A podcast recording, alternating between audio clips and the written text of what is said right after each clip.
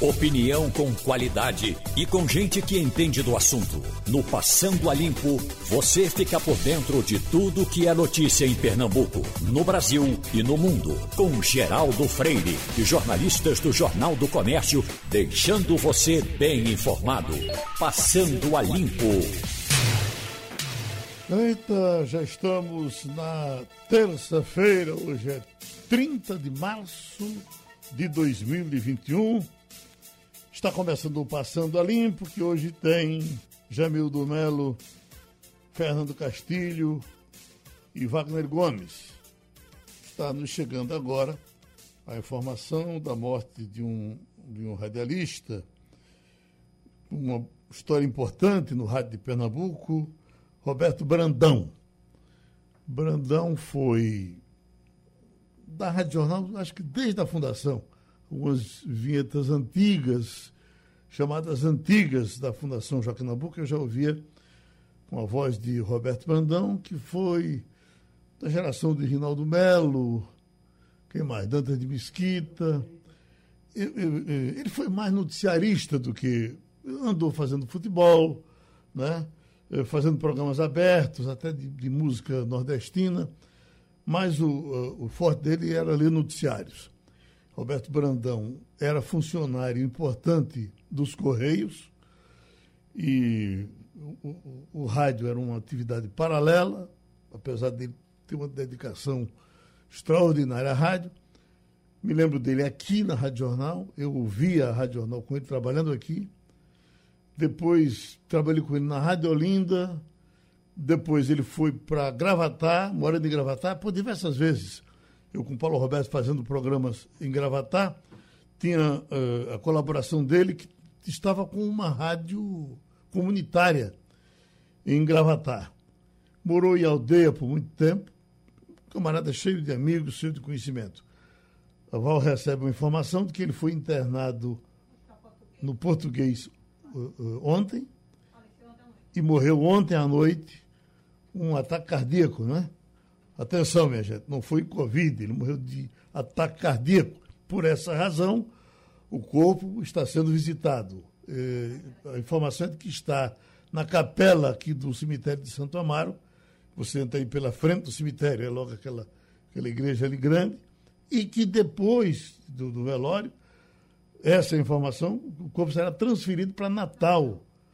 Não, nem sabia que ele. É, é, cunhado dele que passou essa informação irá para o Rio Grande do Norte para ser sepultado lá. E estou falando de Roberto Brandão, bem conhecido na área, evidentemente estava fora do microfone profissional há um bom tempo, mas tu radialista certamente muito conhecido. Esse é um aviso para vocês. A, a, a, informação, repito, é de que a visitação está sendo agora, no, agora ou a partir das 11, Val? Já agora, no, uh, na capelinha, ou na capela aqui da, do cemitério de Santo Amaro. Não é no velório, é na capela, essa que você vai pelo meio do cemitério até chegar nela. Eita. Castilho?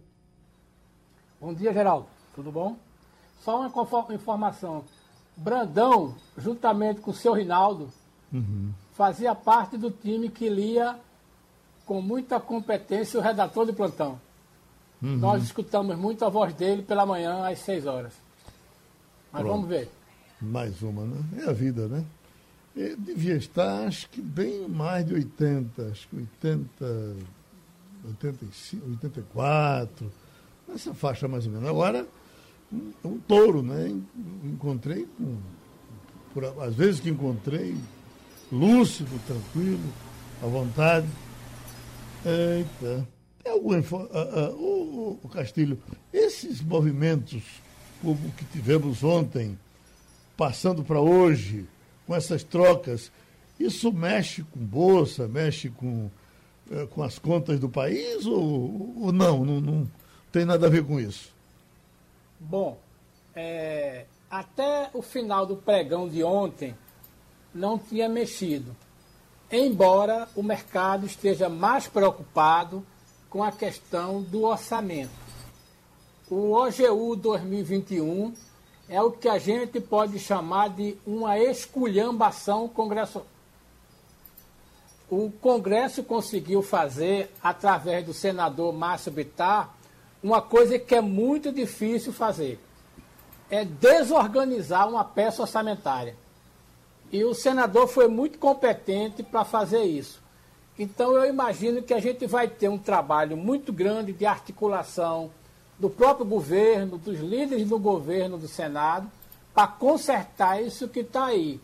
Só para finalizar, ele partiu de uma premissa de que podia mexer nas emendas, fez as contas em cima de um orçamento que tinha previsto uma inflação de 12,5%, e na ânsia de agradar o presidente, saiu colocando o que foi pedido, inclusive desrespeitando aquilo que havia sido combinado com a equipe econômica. Ele foi muito competente em desorganizar o orçamento mesmo, o senador. Ô, Geraldo. No debate de ontem, Wagner, vocês trataram, inclusive, desse assunto, até porque teve uma, uma gafada forte na área da saúde. Na área social como um todo, Geraldo. Uhum. Então, o, o, relator do orçamento, uh, inclusive, conseguiu aprovar essa retirada da ordem de 26 bilhões de reais. Se eu tiver errado nesses números, Castilho, por favor, me corrija. Para destinar. 26,5, né? 26,5, é. exatamente.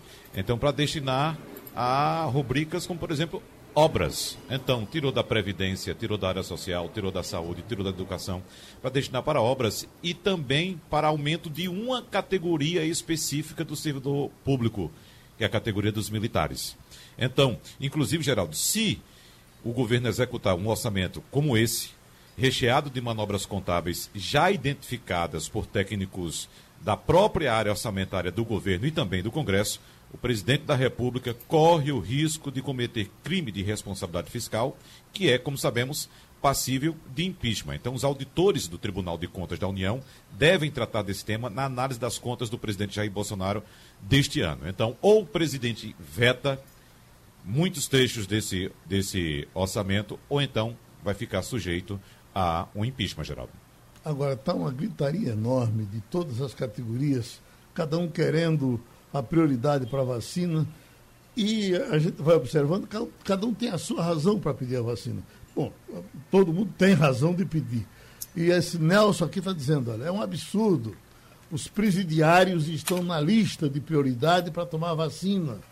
Quem paga os impostos fica em casa, em lockdown, e aí que se lasca, etc e tal.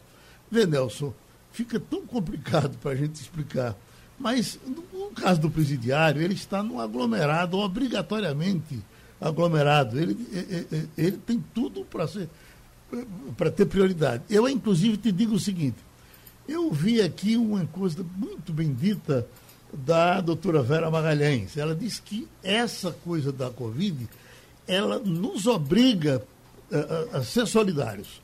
Não adianta eu me prevenir sem você se prevenir. Não adianta Estados Unidos se resolverem sem o Brasil se resolver. Na verdade, isso é uma coisa que tem que ser holística, tem que ser é, de canto a canto, de cabo a rabo, de ponta a ponta.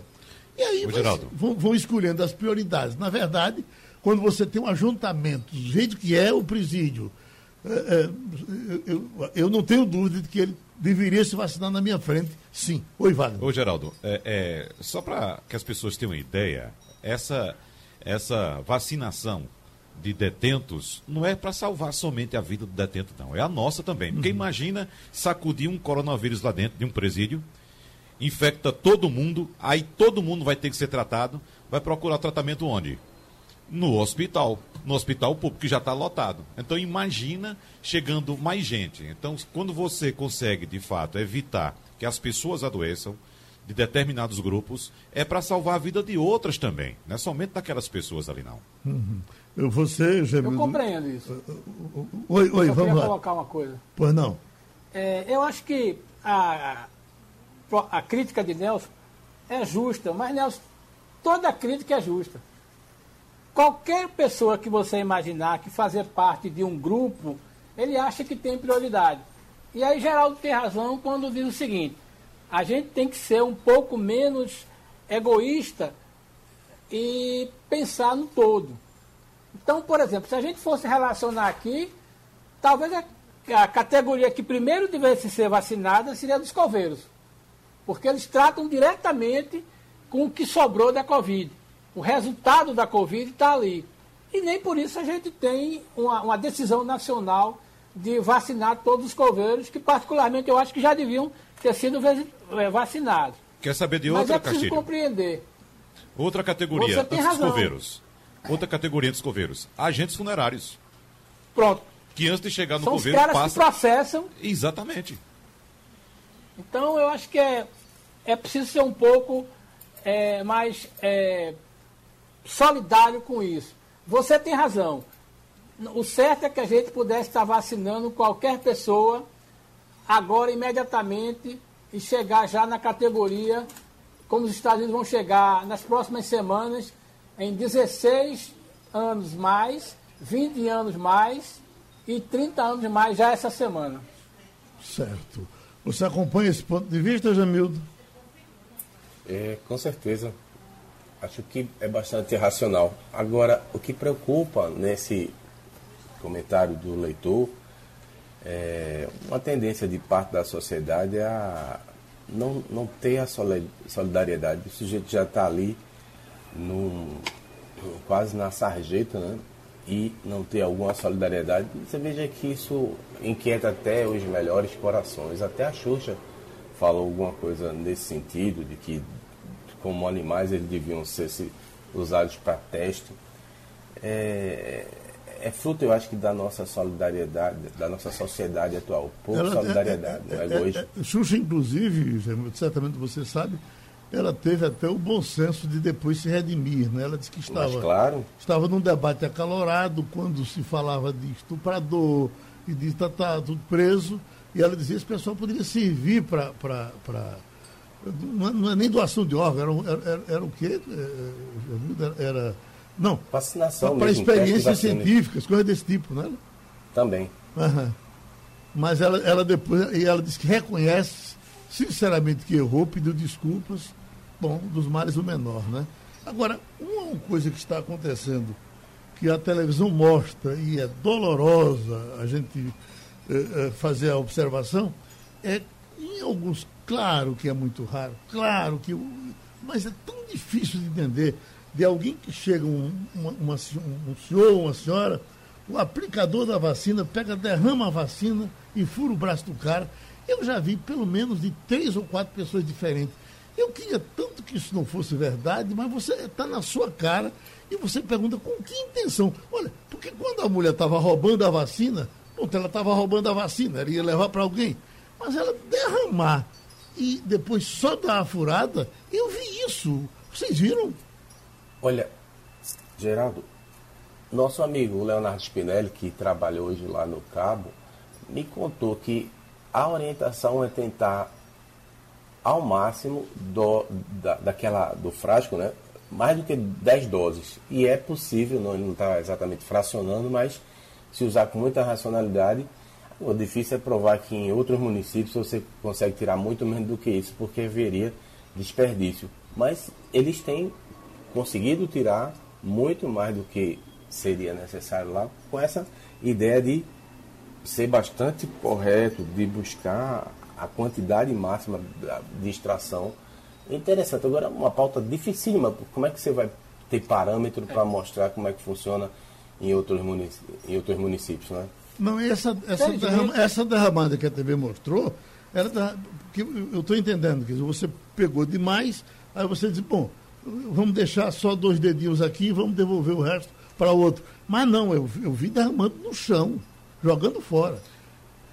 É difícil a gente, é, é, é, que alguém caso, faça isso. Oi, oi, Castilho. É um caso, felizmente, a gente tem visto, dado ao tamanho da vacinação no Brasil, né, nós já chegamos a 15 milhões, e certamente a gente não tem, eu já tenho acompanhado isso, a gente não tem aí nem 20 casos de, desse tipo de fato, quer dizer, de gente que usou, roubou, é, fez uso inadequado, né? Então, felizmente, está acontecendo. E tem uma coisa que é muito bom, é que está todo mundo gravando. Então a pressão em cima do aplicador é muito grande. Então é preciso ser um sujeito deliberadamente mal a querer fazer o mal para tomar uma atitude como essa. Ainda bem que a gente tem hoje cada familiar sendo um fiscal da aplicação. Então a gente diz que é para botar nas redes sociais, mas no fundo nós estamos exercendo um papel de fiscalizador. Eu acho que é muito importante isso, e ainda bem que a gente tem no Brasil inteiro, eu acho que eu, a gente pode contar 50 casos que foi entrou nas redes sociais, porque isso viraliza. Mas é vigilante. Eu tomei agora há pouco, eh, eh, Castilho, a primeira dose.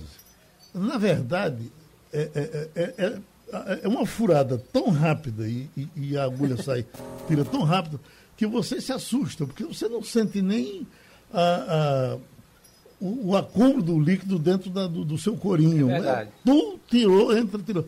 Mas eu chego em casa e minha mulher, mas minha mulher, era para ter sido filmado, porque você não mandou filmar. E agora, não, na segunda dose eu vou também, que eu vou, eu vou filmar a segunda dose. Aí, você já tomou, Deus foi, Geraldo? Hein? Já tomou? Eu... Não, tem, não tem de 64 agora?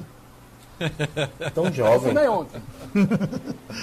Pois não, Castilho? Eu, eu, tomei ontem. Furou a fila, não foi, rapaz? E veja bem. Tem, tem hora que tem vale a pena. Que eu acho... Tem hora que vale a pena você, você, você ter uma idade avançada. Né? É verdade. É, é somente nessas ontem... horas que eu tenho inveja de vocês. É. E tem uma coisa que eu acho interessante. É, eu acho que a Prefeitura do Recife conseguiu uma coisa. Eu hoje até vi no noticiário. A Prefeitura está cedendo esse software de, de marcação de consulta que eu acho que devia ser padrão. Porque você bota os dados ali, faz isso, então.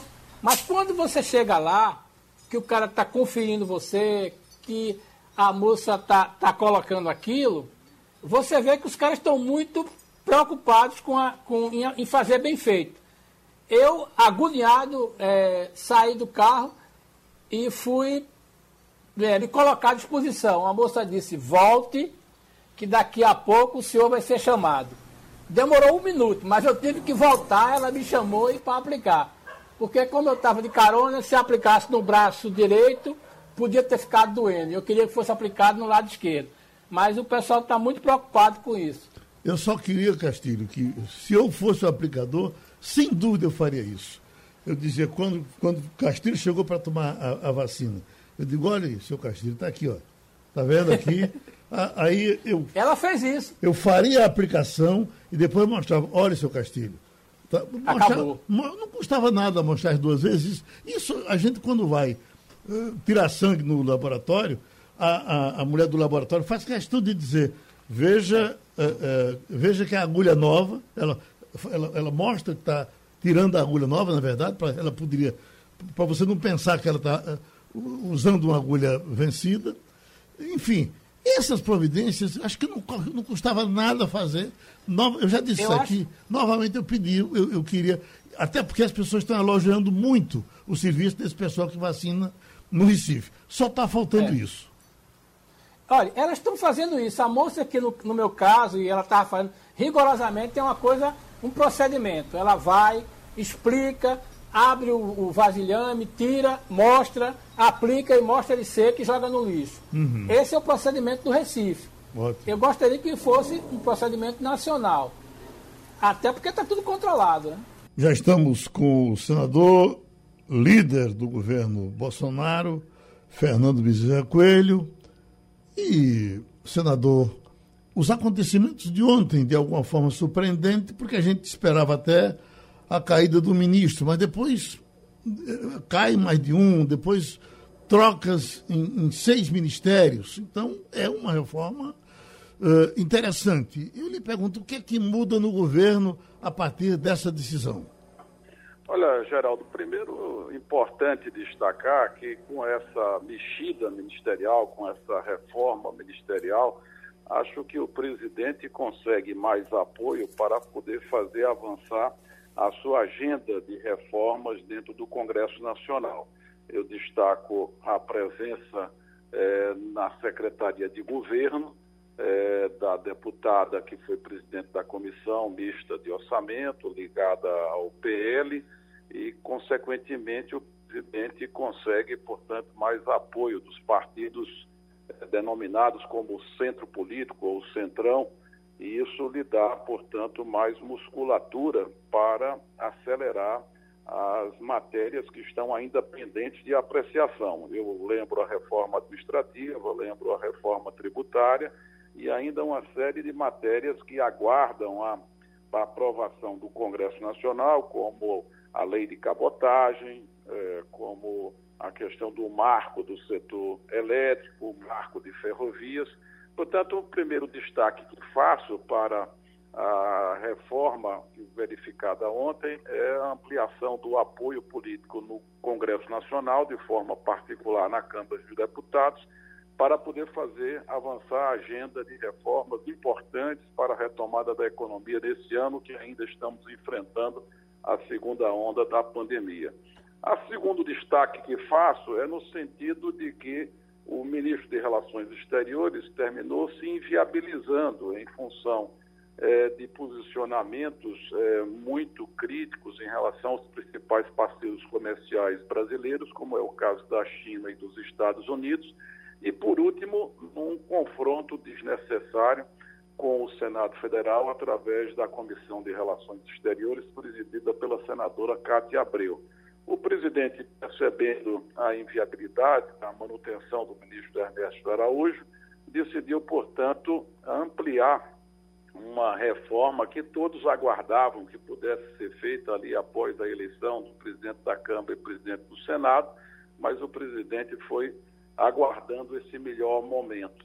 É, acho que ele também, numa mexida que fez na, no Ministério da Justiça, ele de, de, novo ele reforça o seu apoio é, junto aos representantes da, da segurança pública, chamada bancada da bala, com a presença do delegado da Polícia Federal na titularidade do Ministério da Justiça. Então, do ponto de vista político, o presidente faz ampliar a sua sustentação na Câmara dos Deputados e, com isso, cria um ambiente para acelerar ah, o seu programa de reformas. Senador, eu vou lhe fazer um pedido e tenho certeza que, que o senhor vai me atender. Aproveitando esse momento agora de mudanças, para o senhor aconselhar a esses ministros que falem mais, porque o que nós temos aqui é de vez em quando a acusação do ouvinte dizendo: vocês só escutam um lado, bota o outro lado para falar. Como?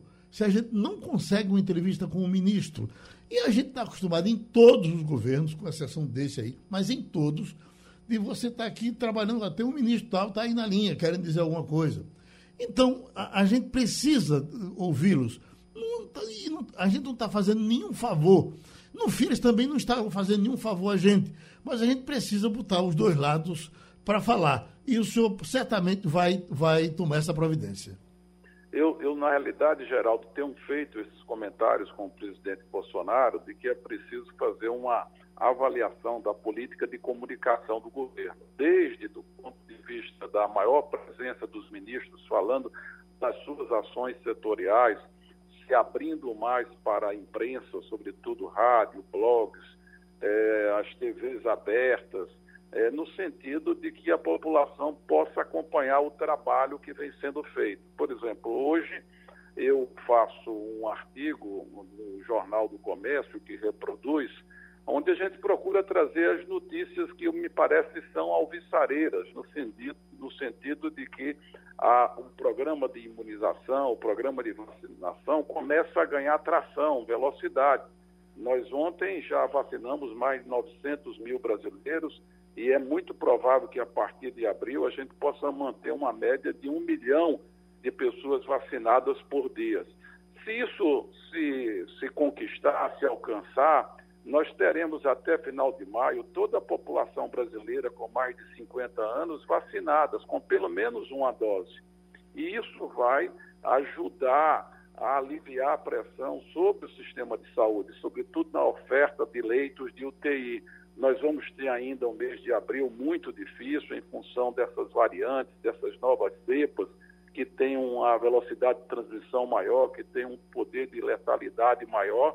Mas eu acho que na medida que a gente ganha tração com a produção da Fiocruz se ampliando, com a produção da Coronavac também através do Instituto Butantan se ampliando, nós vamos poder é, ter no mês de abril mais de 40 milhões de doses disponibilizadas para os estados e os municípios brasileiros. Portanto, eu começo a acreditar que a partir de maio a gente possa ter já uma queda nesse índice de transmissão do vírus e, sobretudo, na letalidade, na redução do número de óbitos que nós estamos, infelizmente, constatando nesses dias, é, num patamar muito grande, muito, muito elevado. E eu também, nas projeções que tive acesso, a gente pode ter já para ali, para o mês de setembro, toda a população brasileira com mais de 20 anos também é, com a possibilidade de estar vacinada com pelo menos uma dose. Então, é, é, é, são notícias que são importantes serem divulgadas para que a população possa saber é, que se erros foram cometidos quando da contratação das vacinas no, no segundo semestre do ano passado, se vem procurando corrigir esses erros e, e vem se dando uma nova dinâmica na aquisição de novas vacinas. O governo federal já tem contratos de compras para mais de 500 milhões de doses de vacina e agora temos que tratar é, de procurar antecipar o cronograma para que o programa de vacinação do país possa avançar. Jamildo Melo. Muito bom dia, senador. É um prazer voltar a falar com o senhor. É, no final da tarde ontem, os governadores divulgaram uma nota reclamando de que estava havendo nos estados uma tentativa de insuflar as polícias contra. Motins, a palavra usada foi essa. Não, não é à toa que no Ceará o governador falou que estava sofrendo ameaça de morte. Em São Paulo, o, o Dória também chegou a se mudar para o palácio porque estava sofrendo ameaças de morte na porta da casa. Então, que comentário o senhor faria sobre a atuação da sua aliada Bia Kisses, que não por acaso é da Comissão de Constituição e Justiça na Câmara, né? que nesse final de semana usou as redes sociais para é, falar do caso de um doente psiquiátrico né, que estava portando uma arma lá na, no, no Farol da Barra, em Salvador, para insuflar as forças policiais da Bahia contra o governador. Rui Costa. Jamildo, eu, eu condeno qualquer forma de radicalismo político. Acredito que até a própria deputada Biaquis, percebendo o erro que cometeu, retirou o post das suas redes sociais. É, agora, também é importante destacar que nós não podemos compactuar com qualquer tipo de ameaça à vida de qualquer agente público, seja governador, seja prefeito. Isso, isso não é bom para a democracia, não é bom para a civilidade que deve presidir as relações daqueles que disputam no ambiente da política. Agora, é importante também que essas críticas não sejam dirigidas só ao campo político do presidente.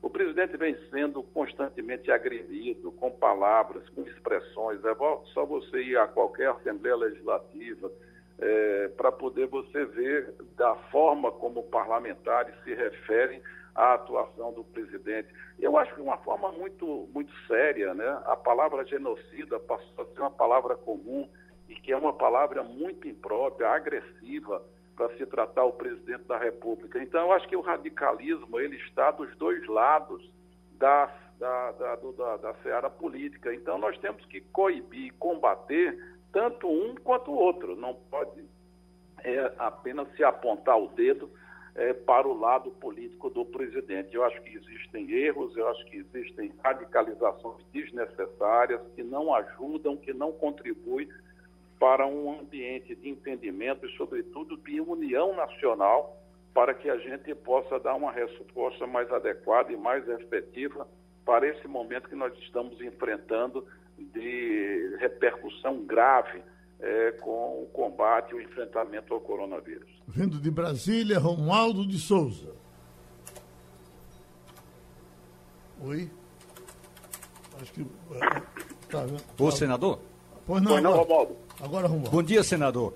Olha, quando eu vi essa mudança no governo do presidente Fernando Henrique Cardoso que ele colocou a deputada Flávia Arruda para fazer a articulação política, eu imaginei que o presidente estava querendo colocar alguém do Centrão para fazer esse meio-campo, fazer a caminhada dos 800 metros que separam o Palácio do Planalto do Congresso Nacional. Independentemente de quem Flávia Arruda herdou o nome e a carreira política, o senhor acredita mesmo que o problema é a articulação política com o Planalto ou a questão é, da articulação política colocando Flávia Arruda é apenas, digamos aí, é, para acalmar a situação de momento com o Congresso e com o Centrão?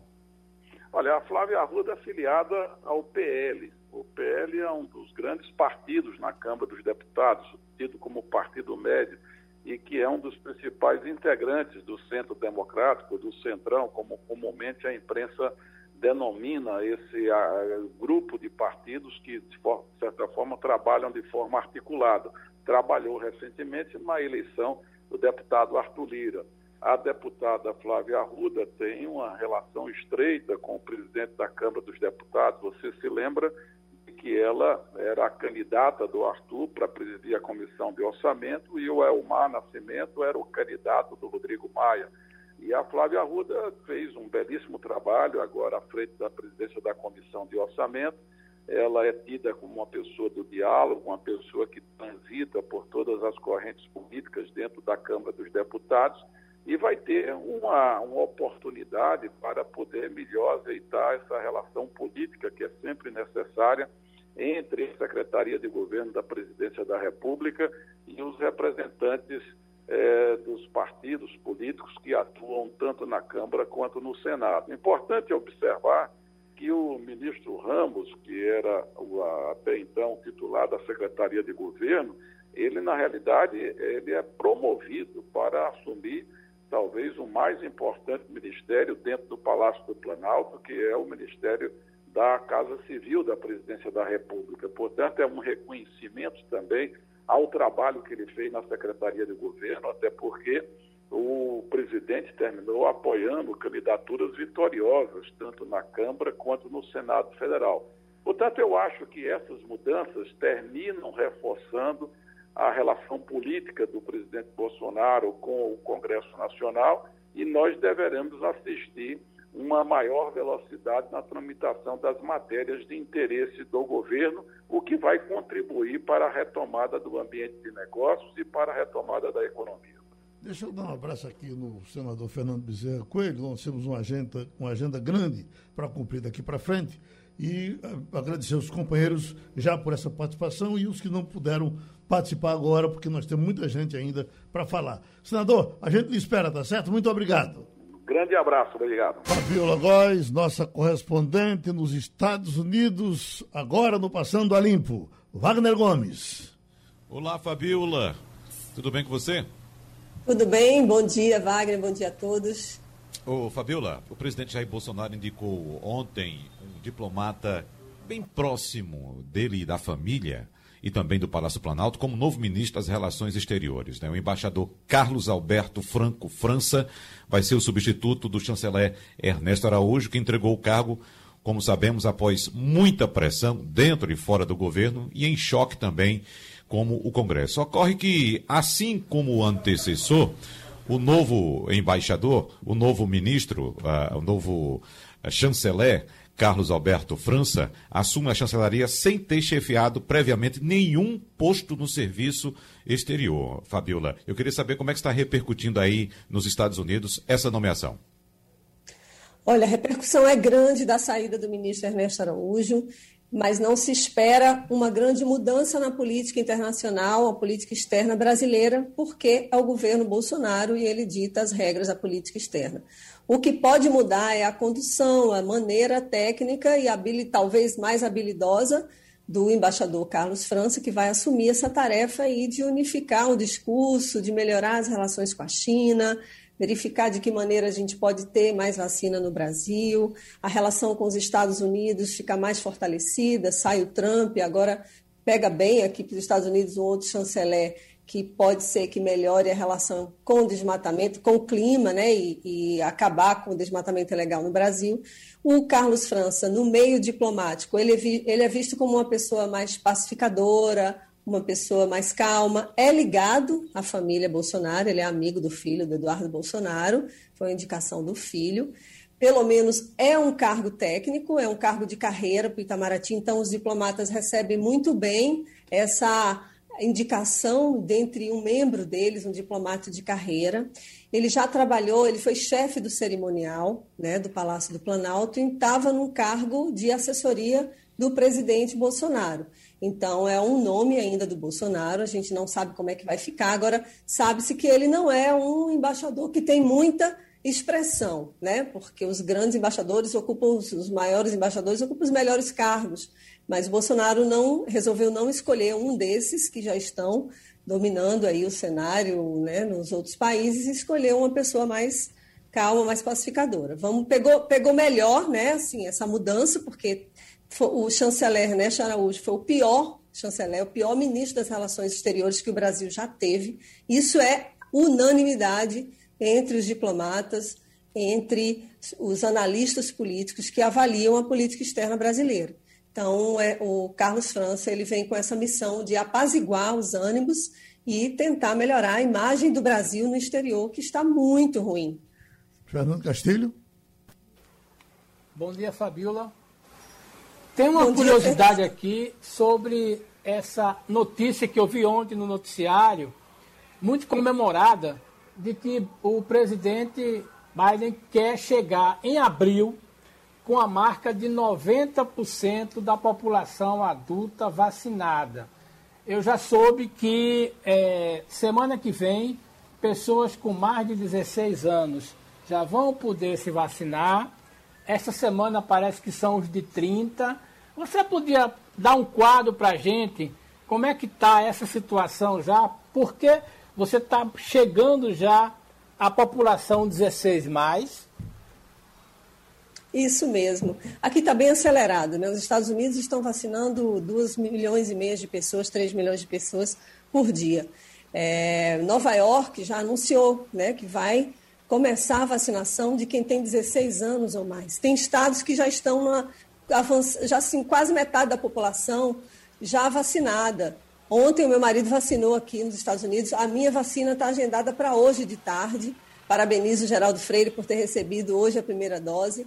Então, eu tenho visto um esforço muito grande. O Biden tinha avisado que era a partir de 1 de maio, né? Que qualquer um já estaria elegível para se vacinar. E agora, daqui a mais ou menos 15, 20 dias, ele liberou para que todos possam se vacinar.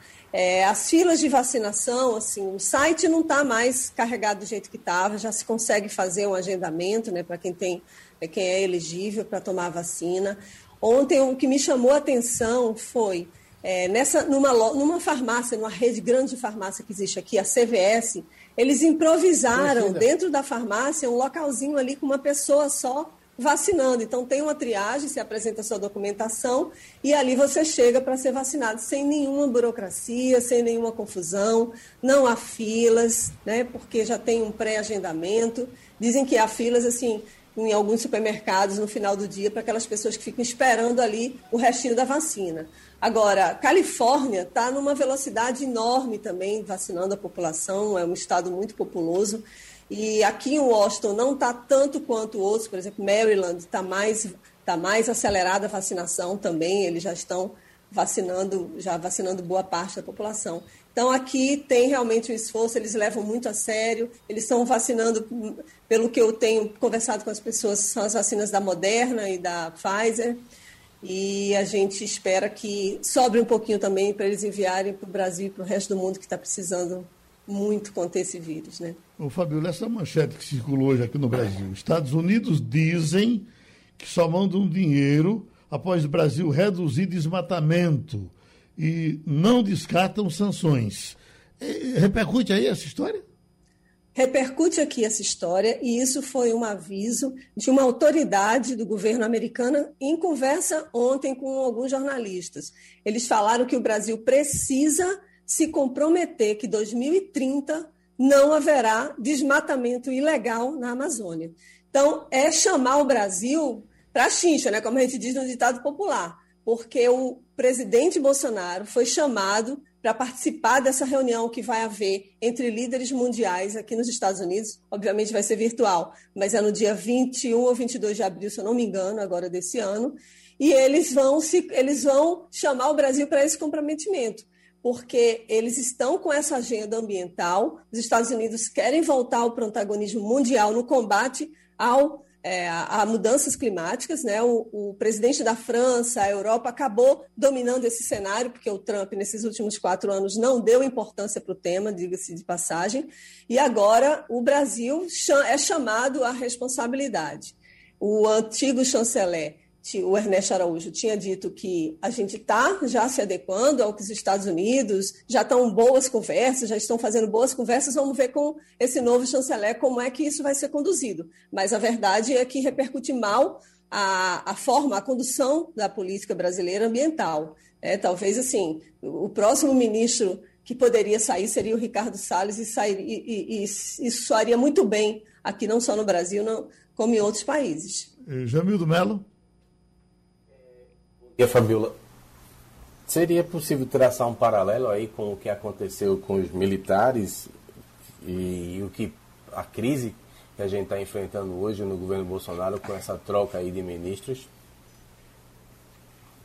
Isso tem a ver a repercussão de seis, a saída de seis ministros do governo Bolsonaro ontem repercute no mundo inteiro. O The Guardian, El País, Le Monde, todos eles estão é, avaliando e estão falando, inclusive, que é por causa da crise brasileira que a gente está enfrentando para o Covid. Então, eles estão fazendo relações, né, alguns jornais fazem essa relação dessa mudança.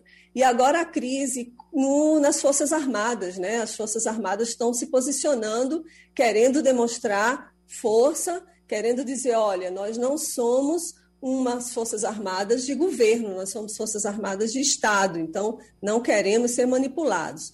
Agora de manhã foi anunciado que os, os comandantes das Forças Armadas vão se reunir para indicar né, os sucessores dos chefes que pediram, que colocaram o cargo à, à disposição ontem, né? Isso foi, é uma notícia que está chegando aqui também para os Estados Unidos, mas o que chega mesmo é o desgaste que o governo está sofrendo, tendo que mudar seis ministros de uma hora para outra. Já se esperava que o Ernesto Araújo fosse sair mas não tantos ministros de uma vez só.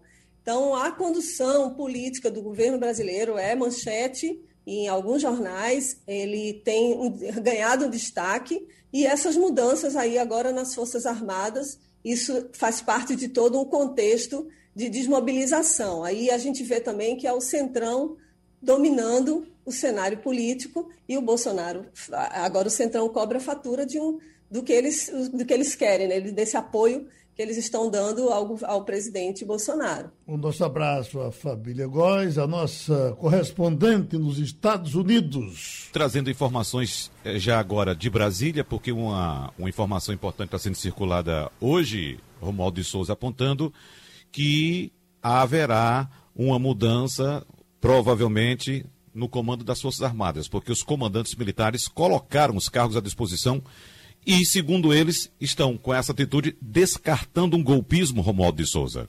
Olha, na, pra... na prática, Wagner Gomes, é bom que o nosso ouvinte entenda que essa é uma situação disciplinar. Você pode imaginar o comando do Ministério da Defesa sendo trocado? Evidentemente, os comandos do Exército, da Marinha e da Aeronáutica também no mínimo, devem colocar o cargo à disposição do novo ministro, que é o general Braga Neto. A informação que eu apurei é que Braga Neto vai tentar convencer os chefes do Exército, da Marinha e da Aeronáutica a continuarem no comando de, das respectivas armas. Por quê? Porque o momento, segundo esse interlocutor do general Braga Neto, com os comandantes das três armas, é de acalmar a situação. Então, se é para acalmar a situação, a, a, a, colocação, entregar o cargo ou colocar o cargo à disposição é apenas uma situação protocolar e vamos ver, essa reunião eh, deve acontecer aí no, meia, eh, no meio da tarde de hoje, Wagner, e aí a nossa reportagem vai acompanhar todos os detalhes. Mas a informação que eu tenho no momento, ou de momento, é que é apenas uma situação protocolar e que Braga Neto vai tentar convencer os chefes do Exército, da Marinha e da Aeronáutica a continuarem auxiliando a ele, ao general Braga Neto, novo ministro da Defesa.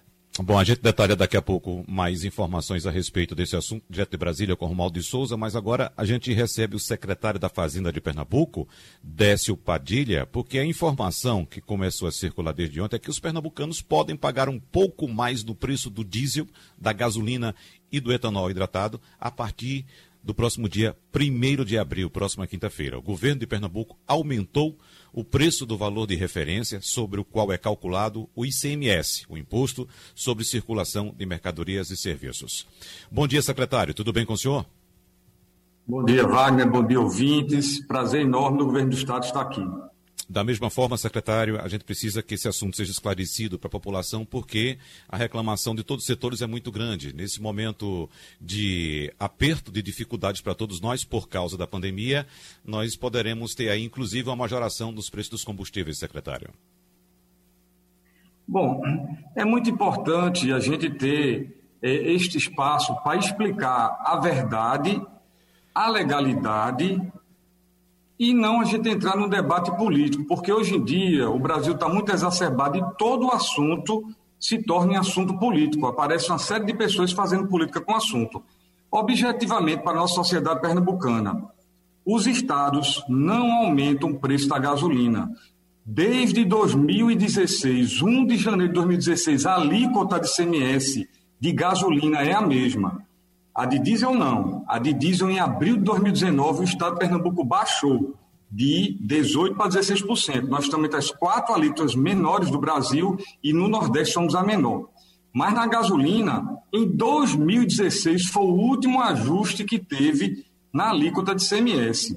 O que está acontecendo, e é importante que todos os aumentos da gasolina, todos, que já atingiram 54% apenas em pouco mais de dois meses desse ano, da gasolina e 41,6% do diesel, em pouco mais de dois meses, é exclusivamente da Petrobras. É ela que fixa os preços na refinaria. Ela às vezes abaixa, mas aumenta muito depois. Então tem uma variação quinzenal. O que acontece é que os estados não têm tabela de preço, não mudaram a alíquota de CMS, como eu disse, Pernambuco desde 2016 há mais de cinco anos é a mesma. O que está acontecendo é que a política de preço da Petrobras, alinhada no barril internacional de petróleo, com essa elevadíssima variação cambial, o câmbio já aumentou mais de 35%. O que acontece é que a gente está tendo constantemente aumento da Petrobras. Qual é a solução disso? É muito simples. Eu não sei por que isso não está sendo debatido no Brasil. O país não pode sangrar numa pandemia por causa de uma empresa a empresa estatal ela volta à sua política de preço do governo Temer. Isso foi mudado há pouco tempo. No governo Temer, dois presidentes da Petrobras caíram por causa dessa política que a Petrobras coloca toda a variação no barril do petróleo internacional, lembrando que ela produz 60%, importa 40%. Então não tem sentido essa política elevadíssima, toda dolarizada. Então, o que tem que mexer é nisso. Com relação ao ICMS, vamos aprovar a reforma tributária, que é outro debate. Os aumentos não são por causa do ICMS. ICMS Pernambuco é o mesmo há cinco anos. Esses aumentos eles são feitos através. A Agência Nacional de Petróleo faz uma pesquisa dos preços que são praticados nas bombas e, e coloca uma média. Quando ela coloca uma média, ela informa os estados e os estados simplesmente com aquela informação aguardam a publicação no Diário Oficial. É isso que acontece.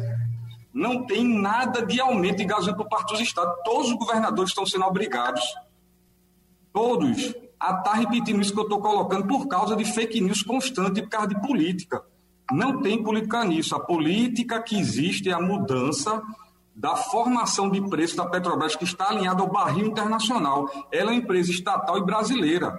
As outras não têm essa política. Ela volta e passou a política nacional de preço que ela tinha há dois anos e meio atrás. Fernando Castilho. Detalhe, é, sempre se comenta esse debate é um debate que vai e volta. É, os, os, estados mexeram na pauta, naquilo, por exemplo, de que é, o percentual sobre qual é calculado o imposto, porque de qualquer maneira os, os estados acabam sendo sócios desse aumento. Né? Na verdade, quando o, o setor combustível hoje é o que mais arrecada em estados como Pernambuco, então, de certa forma, o Estado é sócio. O, o Estado não poderia mexer na pauta e, e ajudar que o preço não subisse tanto? Boa pergunta, Castilho. Não há pauta fiscal. Essa, você vai me dar uma grande oportunidade de, de mostrar para a sociedade. O que há é um convênio que não é de hoje, chamado Convênio 110. É um convênio nacional que ele obriga, ele estabelece que os 27 estados cumpram ele sob pena de violação de legislação nacional. Esse convênio ele foi aprovado em 2007 e ele criou o PMPF. Não existe pauta. O que é o PMPF que todos os estados são obrigados a cumprir e está nesse debate da gasolina? É o preço médio ponderado nas bombas. Então, esse convênio diz que de 15 em 15 dias, a Agência Nacional de Petróleo vai fazer uma pesquisa de mercado em cada estado, é feita em cada estado, olha os preços médios, informa os estados e se publica no Diário Oficial. O que tem é isso. Os estados podem mudar esse convênio, vai ser igual à questão do piscofins. Eu dei uma entrevista a Geraldo Freire e disse que zerar o piscofins não demoraria 15 dias, que a Petrobras ia aumentar de novo, porque o que está aumentando o preço não é a atual carga tributária brasileira, que ela é alta e que ela tem que baixar, mas o problema da gasolina não é esse. É a variação do dólar e do Brent, do barril internacional, que a Petrobras está sangrando o país com essa política. Enquanto todo mundo tem seus custos aqui, de acordo com o Brasil, a Petrobras dolarizou, o dólar pipocou, dessa forma ela vai pagar todas as dívidas dela sem precisar de eficiência. Ela tem que cortar seus custos, tem que rever sua planilha de gasto, tem que fazer o que o Estado de Pernambuco fez, um ajuste fiscal de dois anos e meio, que conseguiu agora ter um resultado que foi publicado de novo outro bimestre, superavitário em virtude de cortar a despesa. Cortamos mais de 1 bilhão e 40. A Petrobras tem que cortar seus gastos. E não pode é, resolver todo o seu déficit em cima da variação cambial que está acontecendo. O Brasil precisa rejeitar essa política, tem que obrigar a Petrobras a voltar à política que ela tinha dois anos e meio atrás, quando o Pedro Parente implantou ela, caiu por causa disso, gerou a greve de caminhoneiro, todo mundo esqueceu. Gerou a greve de caminhoneiro, caiu outro presidente agora e diga a vocês, daqui a 15 dias ela aumenta de novo.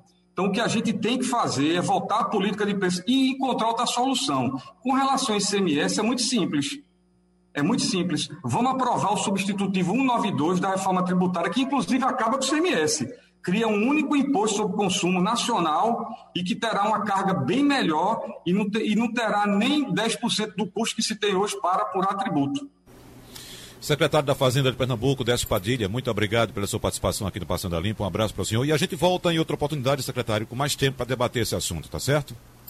Eu agradeço muito, Wagner, agradeço a Castilho e queria sempre debater com vocês de forma técnica registrar para a sociedade: nenhum governo desse país, nenhum dos 27 estados, tem vontade de aumentar qualquer tributação, principalmente sobre combustível. Não é nada a ver com os estados. A Petrobras muda sua política de preço e no outro dia não haverá aumento. E com relação à carga tributária, vamos aprovar a reforma que já está lá dentro da proposta dos estados. Muito obrigado. Vamos deixar compromissado, secretário, um debate aqui na Rádio Jornal. Aí a gente tem mais tempo para debater exclusivamente esse assunto. Pode ser? Pode ser. Inclusive, eu queria também que você incluísse a reforma tributária, que ela está voltando na pauta já. O Arthur Lira já disse que vai começar a discutir a semana que vem. E eu tive a oportunidade de ser o coordenador nacional dos secretários, apesar de ser o estado do Nordeste, eles votaram e deram essa oportunidade a Pernambuco. Muito bem. Secretário, mais uma vez, muito obrigado. E a gente segue aqui com nossa pauta. Vamos novamente a Brasília, porque, como sabemos, Romualdo de Souza, Brasília pegando fogo. O que é que você destaca mais ainda nesta manhã na capital federal. Uma notícia importante que eu estou assistindo aqui com a outra, com a outra, com outro ouvido, porque fico ouvindo a Rádio Jornal com o ouvido esquerdo, e o direito eu estou acompanhando uma audiência pública. E essa audiência pública agora na Câmara dos Deputados tem uma notícia importante. O ministro da Saúde, o Marcelo Queiroga, ele disse que telefonou ontem à noite para o embaixador Nestor Foster, que é o embaixador dos Estados Unidos no Brasil. E a ideia é, ainda hoje, seja assinado um protocolo entre Brasil e Estados Unidos, incluindo já com o novo chanceler, para que o Brasil faça uma permuta com os Estados Unidos e adquira uma boa quantidade. O ministro não disse quantas, mas uma boa quantidade de vacinas dos Estados Unidos. E aí uh, o ministro disse o seguinte: olha, as doses da COVAX Facility e da Pfizer uh, que estão excedentes no programa de vacinação dos Estados Unidos poderão ser remanejadas para o Brasil, possivelmente ainda nesta semana. E aí, olha, para quem está com o braço arregaçado esperando eh, uma vacina, é uma boa notícia essa mobilização do Ministério da Saúde com o novo ministro das Relações Exteriores e o embaixador Nestor Foster, embaixador dos Estados Unidos no Brasil. Wagner. Não resta dúvida que já é uma sinalização positiva, né, Romualdo?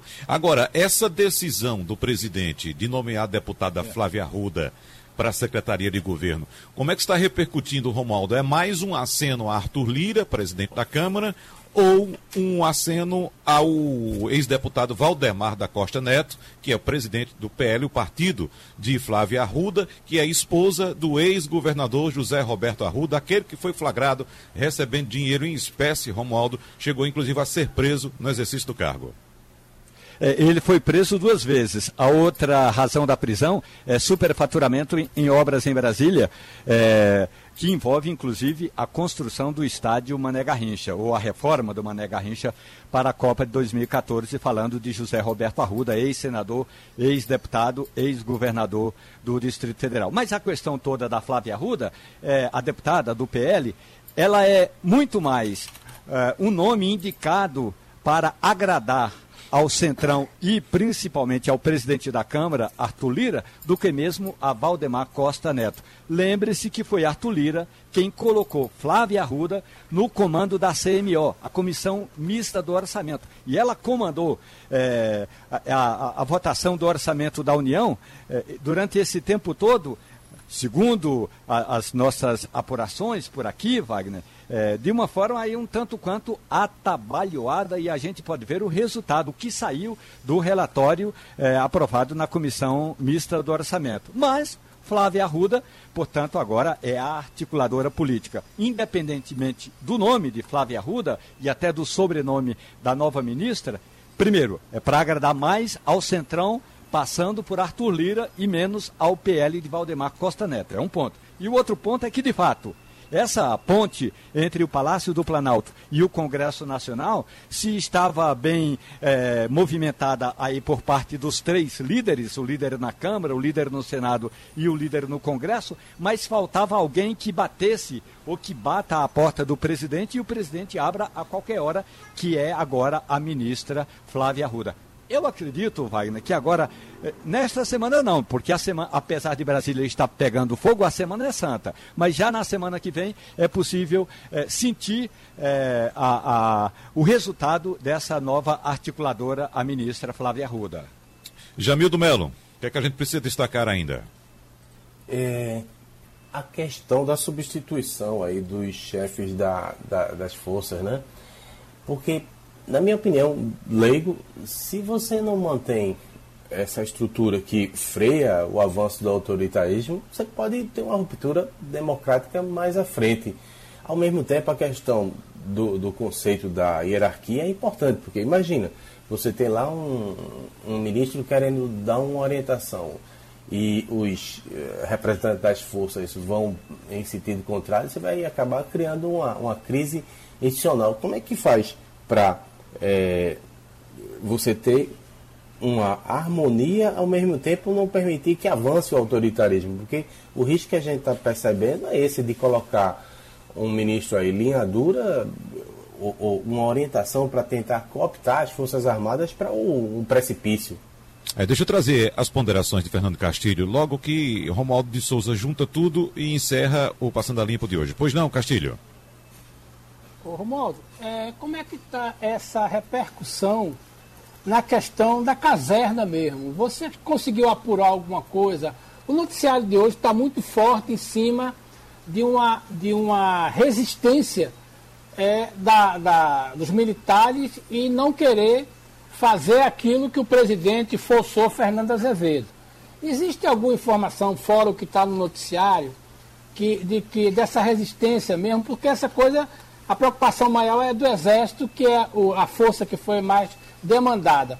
Mas será que a gente pode estar tá falando impressão também sobre a Marinha e sobre a Aeronáutica? Porque a gente quer ter informação de que o, o presidente queria colocar o almirante nas relações exteriores e o pessoal da Marinha mandou dizer isso, olha, não é bom, a gente não quer isso. Isso é verdade ou é só especulação?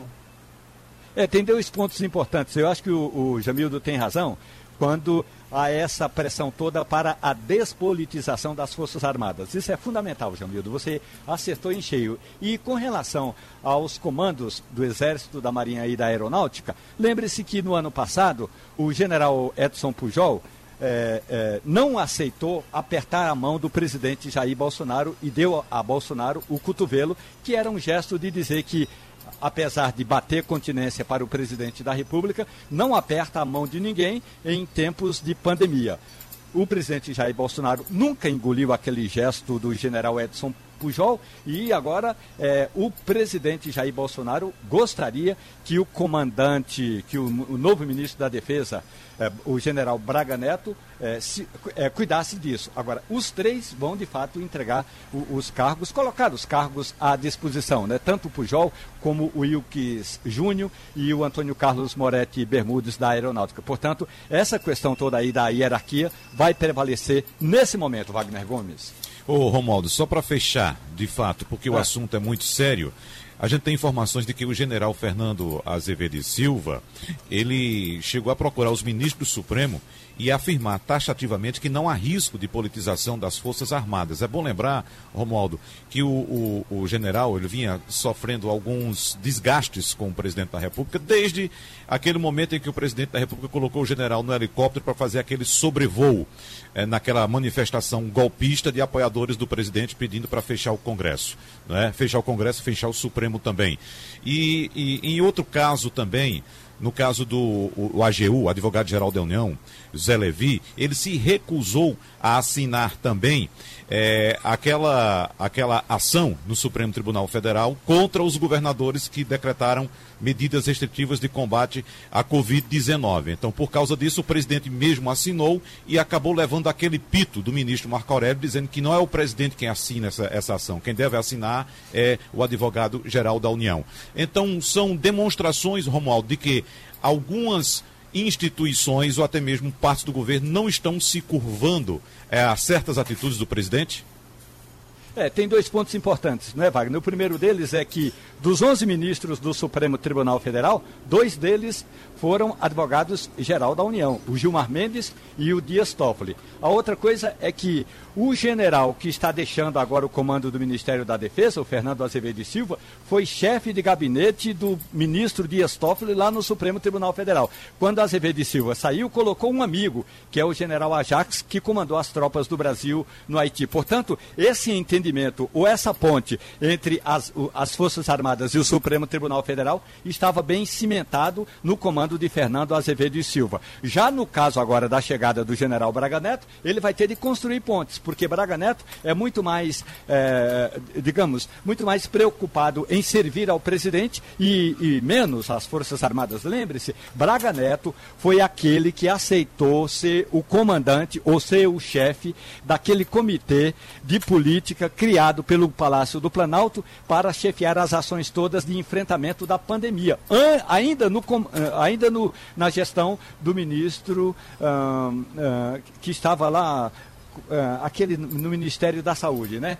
Pois bem, essa questão toda aí é para dizer que Braga Neto é muito próximo do presidente Jair Bolsonaro. Então, esse ponto é fundamental. E com relação a Luiz Henrique Mandetta, que eu estava tentando lembrar o nome dele, Mandetta não aceitava que Braga Neto fosse o comandante daquele grupo que cuidava da pandemia no Palácio do Planalto, que acabou não dando em nada. Então, o meu, a, a preocupação e o que eu tenho escutado por aqui é, se Braga Neto for tão subserviente ao presidente da República, estando agora no comando da defesa, como foi subserviente ao Palácio do Planalto, quando estava comandando aquele grupo de enfrentamento da pandemia, a situação não é das melhores. Mas aí resta saber quem vai comandar o Exército, a Marinha e a Aeronáutica e que possivelmente ainda saberemos hoje. Romualdo de Souza, Jamildo Melo e Fernando Castilho, muito obrigado. Abraço. Um abraço para todos. Opinião com qualidade e com gente que entende do assunto. Passando a limpo.